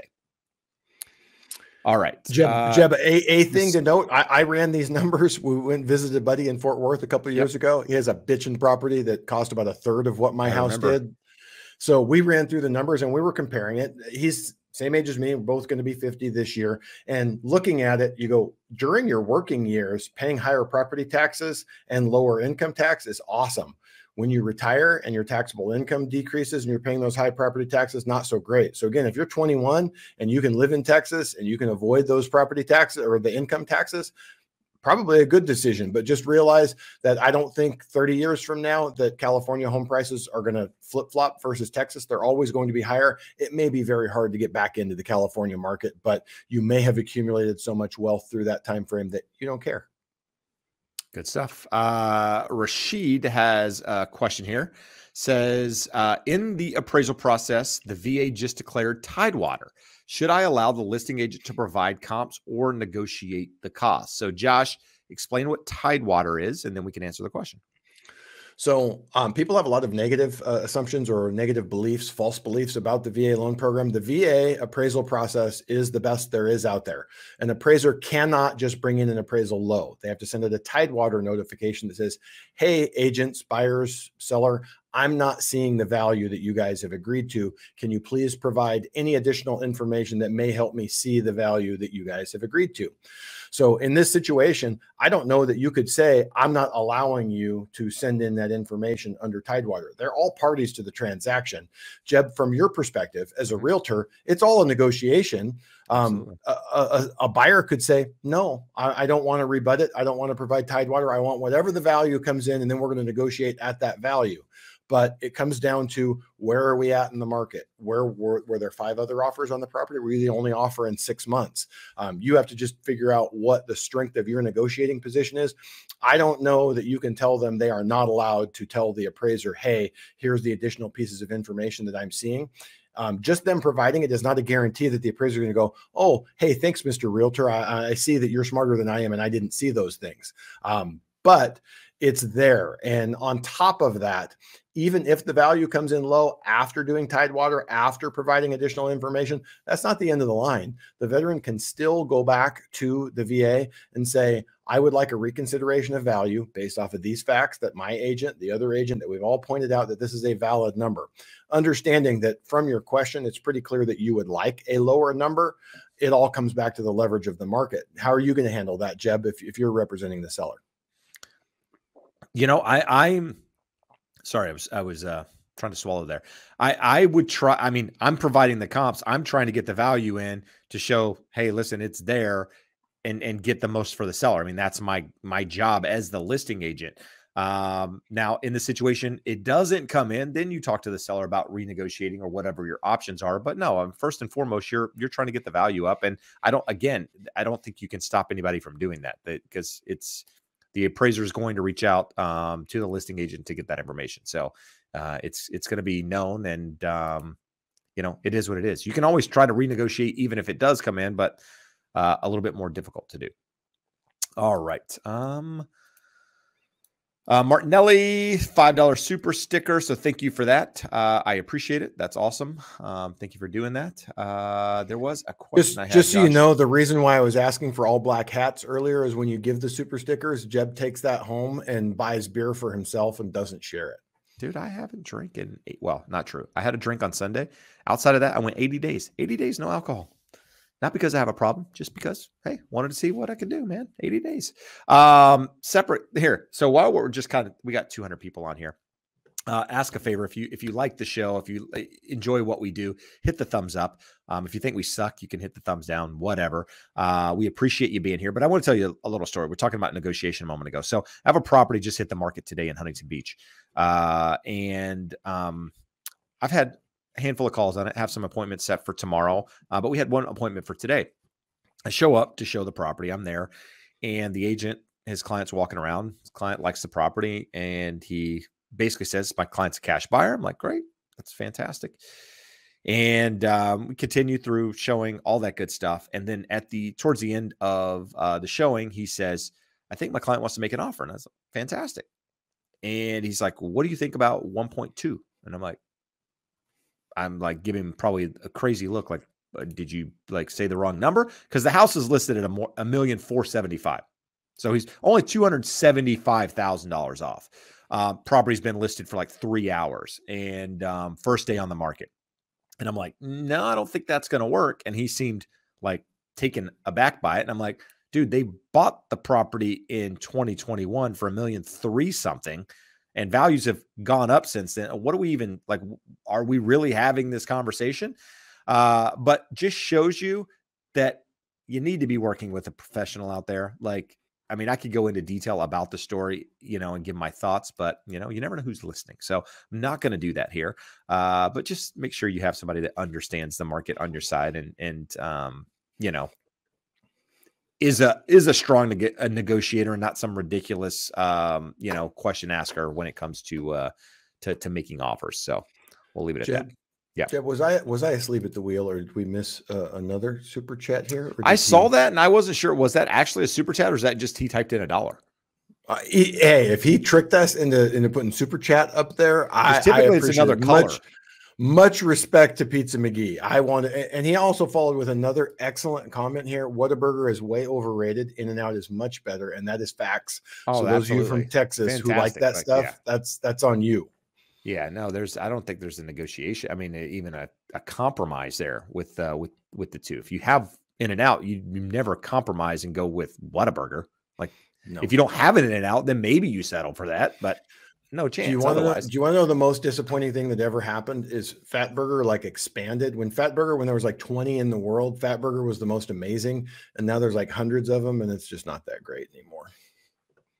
No, Hey, I'm reading questions here, listening to you at the same time. Agree with your comment. You want me to expand upon? No, I also agree with the comment that they're writing here, which is, you know, the housing market is depressing. As a millennial, I find myself wishing for a deal to fall apart or the market to be ruined. It's selfish, but I'm tired of hunting for a home.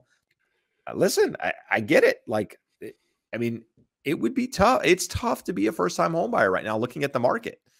Like, Josh and I have this conversation all the time. We're fortunate enough to have bought real estate at good times, you know, and bad times. I mean, I bought real estate at bad times as well. But more importantly, you know, at more affordable rates where, you know, looking at the market now going, you know, if rates were here today and prices were here today, a lot of my clients wouldn't be homeowners. I mean, it's simply fact. So I feel you. I feel you on that. Tiny Shiny Crumb. As a first time, I like it. Good name. I like it. Tiny Shiny Crumb. As a first time home buyer in SoCal trying to buy a house on my own, would it be best to wait a year for interest rates to drop and save closer to 20% for a down payment, trying for FHA or USDA loan in Kern County? So something interesting here, Josh, both USDA and FHA. One doesn't require down payment at all. The other only requires 3.5% down. So if you were saving up for 20% down, would either of those loans even be something you would consider, first off? And what do you think about the idea of waiting? Yeah, you wouldn't do either of them. USDA is going to have a slightly lower rate than conventional. So we don't do a lot of them. We don't do many of them. Like every few years, we'll do one just because in California, there are not a lot of areas left. You know, Kern County would be one of the areas where there would still be some homes available that are eligible. So if you're eligible, it's a great program. Would I wait to save 20%? I would sort of ask the question, what could you lose by waiting? I don't know. There's a whole heck of a lot that you could lose. If it makes you more comfortable, if you gather more information, get you a comfort level with the market. We said earlier, like USDA, especially USDA mortgage insurance is incredibly cheap. 1% upfront, 0.35% a month. I wouldn't let mortgage insurance dissuade me from buying if I could afford the monthly payment. FHA is 1.75 upfront and 0.55 monthly. So a little bit bigger tax there, so to speak, in terms of the mortgage insurance. Depends on the price point, depends on your confidence level and being able to get 20% together. And it depends on, or would you be comfortable with the payment today? If you said, I'm going to wait, do I think home prices are going to be massively higher next year? No, I don't see any formula for that. Do I think rates are going to be significantly lower this time next year? It's possible, but you know, I don't know. I mean, what's significant? If the rate is somewhere in the 6% range right now, is 5% significantly lower? If you're able to save 20% in a 1 year time frame, it's telling me you're probably looking at 2, 3, 350 price range. So how big of a difference does a percent make on that? It makes a difference. It's a significant difference, but just ask yourself if you're comfortable waiting out that period. And if you are, you're going to have more information. You're going to get a better look at the market. You'll have some more savings. You'll be in a better financial position, but you'll have missed out on possibly some appreciation, possibly some depreciation. You'll definitely have some principal reduction in terms of making the mortgage payment for the next 12 months. There's not an answer here where you say you have to do this. You have to wait. No, no one can tell you that. You have to do it now. No one can tell you that either. Good. Question here, Josh. I think it's a good question. I'm going to rephrase it just a little bit. Daniel says, do I get pre-approval for a dream loan through you, then take it to Lennar? Better question is, does the builder need to know that you're doing Dream for All Dream for All program, Josh? And if so, how do you provide that information? Well, since neither you or I are builders or know the exact legalities of their contract, let's say if it wasn't Lennar, that it was Joe Smith that he's buying the house from, and it's not going to close for till July, whatever that time frame was, can he just say, hey, I'm not doing whatever financing I was doing. I'm doing Dream for All, which is technically 100% financing. You're not putting any money down. It's different than your contract. I'm thinking under contract law, he does have to go back to Lennar and say, hey, are you guys cool with me doing this? I don't know why they wouldn't be. They want to close that deal and have it done at the end of escrow. But most likely with a normal contract, you're either signing, hey, I'm getting the loan from your lender, or I'm signing an outside lender addendum and they know who's doing your loan the whole way through. But what are your thoughts, Jeb? Yeah, I think you got to be upfront about it. I mean, it's better to have that conversation now, just in case something changes down the line. You're not, you know, scrambling at the end, you know, trying to make the deal work and then disclosing something that is different from what you've told them. And that's the reason for the delays, and it causes other issues. I believe that, you know, upfront communication is obviously always the, it's not always the easiest conversation to have, but it is, once the conversation's over, it is a relief that the conversation has taken place. So I think, you know, be upfront with communication, whether it's tough or what have you, and just be honest about it and let the chips fall where they may. At the end of the day, you have, you know, a loan that you're locked into now. As long as your lender can convey that, you know, the timeline's not going to change and that, you know, everything should remain the same, then there shouldn't be any issues with it. Let's see. I want to, there's not really a question here, but I want to throw it out here. Tanya says, hi, here in South Florida, looking for over 2 years, excellent credit, money saved, good income, but I refuse to pay over $3,000 for a mortgage. Is there any luck for me? This reminds me, Jeb, of a client, a buyer of yours. We've had him pre-approved. You've written about 785 offers, and he is known on every one of those 785 offers exactly what that home should sell for. They all sold for more than that. And what has that done? Like, long way of saying, again, Jeb said, in case you can't tell, I'm being facetious here, but what has that $3,000 line in the sand done for you? What does $3,000 get you today versus what $3,000 got for you 2 years ago?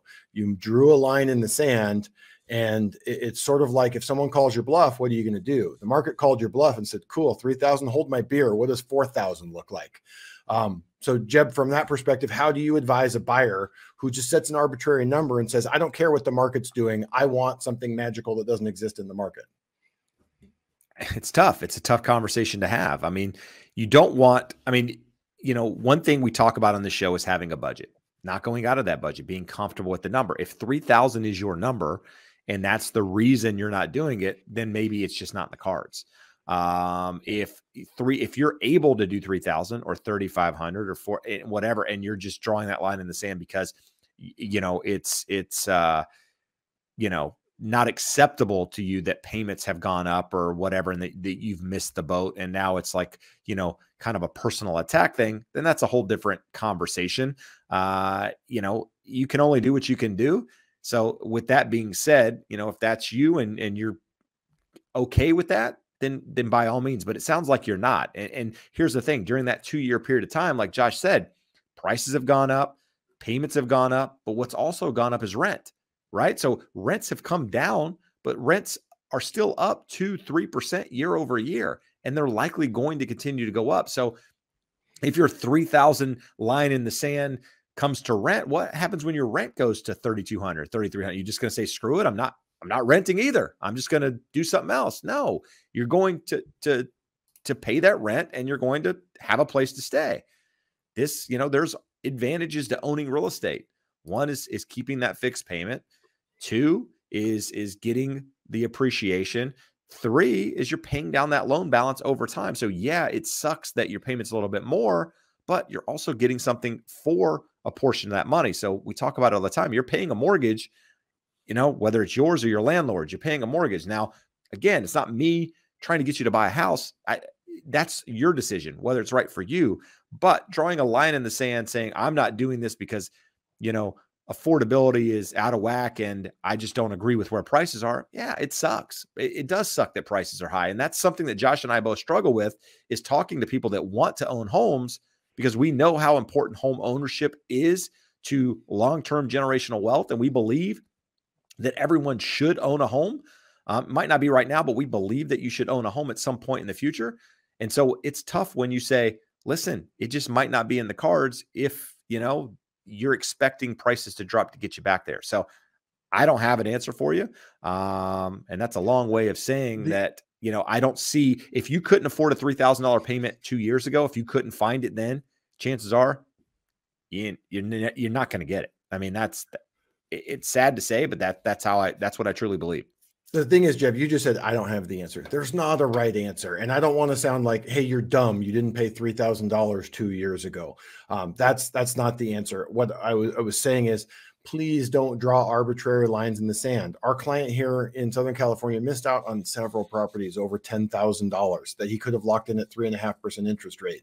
If you asked him honestly, hey, would you have rather overpaid by $25,000 2 years ago when we could have got you a 3.5% rate, or be out fighting today to get homes under contract when it's in his price range? What, Jeb, there were 12 offers on the last one that he offered on. So 17, you know, 17, something just like that. Yeah. It's ridiculous. And listen, I want to be super clear. We're not saying market only goes up. There's always going to be offers. You have to know your situation, and a line in the sand is appropriate for you to know, hey, I just can't go above this number.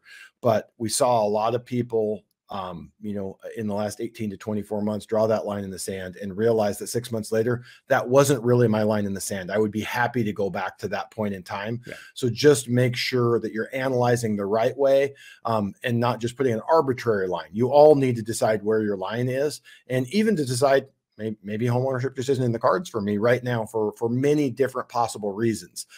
We do believe that over the long haul, homeownership is the right answer for everyone. It may not be possible for everyone, and these prices are a little bit cuckoo. So while I appreciate everybody on the show, the support, the love, you appreciate that viewer more than the rest. This comment is the most meaningful this evening. It's my son. One of my sons, saying he loves me and asked me how my day is. So my day is great, bud. But we won't talk about it here on the show.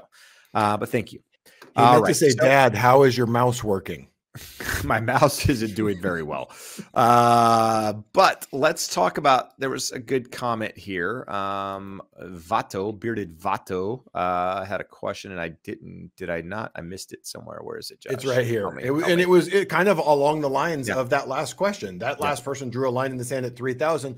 So new sub here, our new homes went from 290 to 460 in a couple of years. What number do you think they need to adjust to be worth buying? Like Jeb, he just asked you another impossible question. You asked the last one, I don't know. I don't have the answer. We're saying, what is the intrinsic value of a thing when it relates back to supply and demand? If you're still here, let us know where you're at. You know, every market is local. Markets are very different. I was on a call last night. Two of the people were in Texas, and they're like, hey, our market's not dead, but it's not multiple offers. And then we're seeing most of our contracts coming in with seller credits for closing costs, that type of stuff. So every market is local. You need to know your market. So before Jeb answers that, if you can throw in where you're at, we'd love to help. No, for sure. And again, I mean, I even if you told me where you're at, it's not going to help me. You know, in answering the question, it's what number do you think it would need to adjust to be worth buying? It's what is it worth to you? Like what is your butt? Like, what are you comfortable paying? What are homes selling for in that market? There's not a right or wrong answer. It's just, you know, a lot of people are expecting prices to drop for one reason or another, right? Maybe because they're watching another channel, maybe because they believe that homes are unaffordable. They went up too fast, therefore they have to come back down. One of the things that I hear all the time, and I strongly disagree with, is that everything that goes up must come down. No, that's why your grandparents bought a house for, I saw an article yesterday, homes in my community started at $35,000. That was the starting price. Today, homes in that community aren't selling any less than $1 million.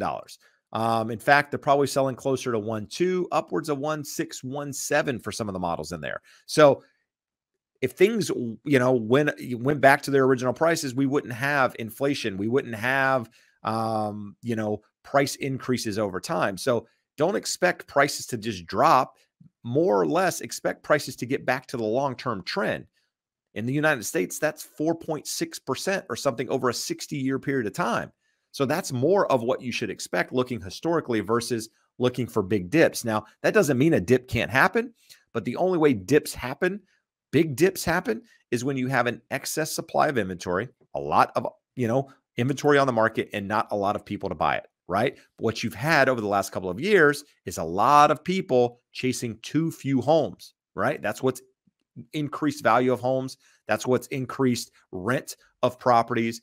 And until you get something going the other direction, which we've looked at, we started the show looking at inventory. Inventory year over year is up, but inventory looking right now is down considerably from where we started the year. So we're not getting that bump in properties available, which in turn keeps properties from moving too far. So again, it's an impossible question to answer, like Josh said, but it's all about when it's the right time in your life. Jeb, something you said there before we answer that, something you said sort of just triggered a thought. Yep. We have a lack of supply. Demand is down because of affordability. Demand is not down. I mean, you guys are all here. You want to buy homes. Yep. You may not want to buy at current prices. You may not want to pay the current payments, but you would like to buy a home. So that demand, the able demand, those of you who not only want to buy, but are able to qualify and willing to make the payment, will increase if and when rates come down. If rates go up, it will decrease. There will be less of you who are willing and able to do that. So I don't see a formula for additional supply. We do believe, for the reasons we've enumerated here many times, that rates are going to come down. That will increase affordability. Will it make homes affordable? No, it will not, but it will increase affordability. So our belief, and Jeb, correct me if I'm speaking for you, is something you don't believe, is that rates will come down, affordability will increase, supply is going to remain constrained. So that is not a recipe for a crash or a monster correction in homes. Also, because of low affordability, that's not a recipe for huge price appreciation going forward. We talk about, Jeb, you had mentioned what goes up must come down. Well, a different way of saying that, fancy scientific term, is mean reversion. Mm-hmm. So mean reversion, that mean increases over time. So coming down doesn't necessarily mean going down lower than it was before or even to where it was before. And if you look, we had an extended period of time where home prices were way below trend, way below where they should have been. Believe it or not, you guys, if we were doing this same show, I know YouTube existed then, but they didn't do live. If we had live in 2010, 2011, 2012, Jeb and I would have been here screaming at all of you, please, dear Jesus, buy a home. It's cheaper to own than it is to rent. And we would have people here in the comments, you're crazy. Shadow inventory's coming. Next leg down. For sure. Next leg down is coming. There's another 50%. Banks are holding back all of the inventory. It's going lower. And the reason he's saying that is because there were people saying it. We just weren't on the live listening to it. Yes. So I would love to tell you there's a magical recipe where things are going to be better for you. I don't think a crash would be good for anyone other than the people who are out of the market, who could come into the market at 30, 40% lower prices. It would be good for those people. It wouldn't be good for the economy. It wouldn't be good for homeowners. It wouldn't be good for lenders. It wouldn't be good for me or Jeb. But so having said that, we don't say what is likely to happen based off of what's good for us. It's what do the numbers tell us? Is there a recipe for a home price crash? Yes. Rates go to 9% and they stay there for 3 years. Do I think there's any probability of that happening? Not a probability. There's a chance it could happen. It is incredibly unlikely. And the greater likelihood going forward is that rates moderate, nowhere near where they were, but better than 6.5, better than 6.75. That increases affordability. It props up home prices, but affordability is still low enough that mean reversion occurs by an extended period of time of below trend growth to offset the 3 years of monster above trend growth that we had. So hate if you want, but those are the numbers. And it doesn't mean that Jeb and I are right or we've read the tea leaves correctly, but it is a reasoned, valid look at the current market based off of 27 years of doing this and 20-something years of doing it. It is more importantly data. Data. Not just making this up. It's data. But let's move on. My other son's on here too. So, hey, Nash and Landon are both here. I still have one other child that's not on here. He can't type or read or right at this point, so we'll let him slide. But thanks, boys. Josh, we got a couple more minutes here. I'm about close to tossing the mouse. It's getting I want to see it smashed. No tossing. I want smashing. It might be how far I am from the actual computer. So Jessica says, love the show, guys. What is your opinion on purchasing a condo property that was renovated after a fire? Anything I should watch out for? So this is something I've never actually encountered that I'm aware of that has been disclosed. Purchasing a property after a fire. Obviously, there's, I could be concerns there. Most of the time coming out of the situations, you've got insurance involved. You've got, city building inspectors making sure things are done correctly. So you probably just more so want to make sure that the work was done, by licensed trade people, trades people, if you will. So any documentation of receipts, any documentation of what was done, do they have photos of stuff? I mean, that's what I would be asking for. I think there's probably less of a concern overall, you know, depending on what the actual structure looked like of the house. But you just want to make sure that the work was done correctly. I don't know if there's any issues with, you know, breathing in things or anything like that. Josh, anything I'm not thinking of here that should be thought of in buying a property like this? Where my brain went to is it's a fire. That's structural. It's a condominium. Shouldn't the association's insurance have paid for that? Yes. Yes. If my neighbor has a fire, that can structurally damage my property. I want to make sure that the HOA is ensuring that that thing is structurally put back together to make my unit safe. Like normally, if a house is burned out, I have a wholesaler who I keep seeing this property on a list. They asked a crazy price in Los Angeles, and it's been cut 5 times, but it's a burned out property in LA, but that's a single family residence. I need to go do my own inspections and make myself comfortable with that. I'm looking at this going, why didn't the association repair this? Well, here's the thing. Let's think of it like this. Some associations just cover the structure of the building, right? So they just build the exterior back, but they don't finish the inside. They don't give you any finishes on your property, right? And so you know, depending on what was damaged, what was burnt, like as a kid, here's a really good example. As a kid, me and my cousin were wrestling in the kitchen. One of us turned on the stove. No idea how we did it. Went outside, played basketball in the backyard. The whole time we hear the beeping sound of the smoke detector, but don't really pay any attention to it because we don't really know what the hell's going on. Well, we go back inside and the kitchen is on fire, right? What happened? Now, this is a smaller single family home. Is that, you know, that work ended up being completed back at some point. But I don't know that, you know, anybody actually ever came out there and checked it because nobody really knew, about the fire other than the family and whatever. My dad happened to be a contractor and all that good stuff. So, you know, in this situation, it's a condo, so it's a little bit more different. I mean, there's probably insurance claims against it. I'm assuming when you go to get insurance on the property, if you have to get HO6 insurance, something's going to come up on it. But Josh, I don't know to answer that question, whether or not, you know, who's responsible for it. I mean, I guess the insurance is responsible, but what happens is the HOA's insurance probably sued the insurance owner, the person who has the other insurance in some cases, maybe, depending on what's covered. I don't know. This is a first for me. I think we beat that to death without really knowing. It's an interesting one. And again, I've rehabbed a lot of properties, but I'm not a contractor. I've done the work, haven't done the work. My contractors do the work. And my contractor, my preferred contractor, has done several burned out properties. So rely on a contractor instead of 2 numbers guys on the YouTube. on the YouTube. All right, guys. Hour and 56 minutes on here. Does anyone feel like that just flew by? Not me. Just kidding. Anyway, would like to ask that if you found any value in the show tonight, we answered your question. You know, you like being here, like chit-chatting, like, again, you like Josh's hat. You know, Josh wants some more black hats. If you can find him a black hat. All black.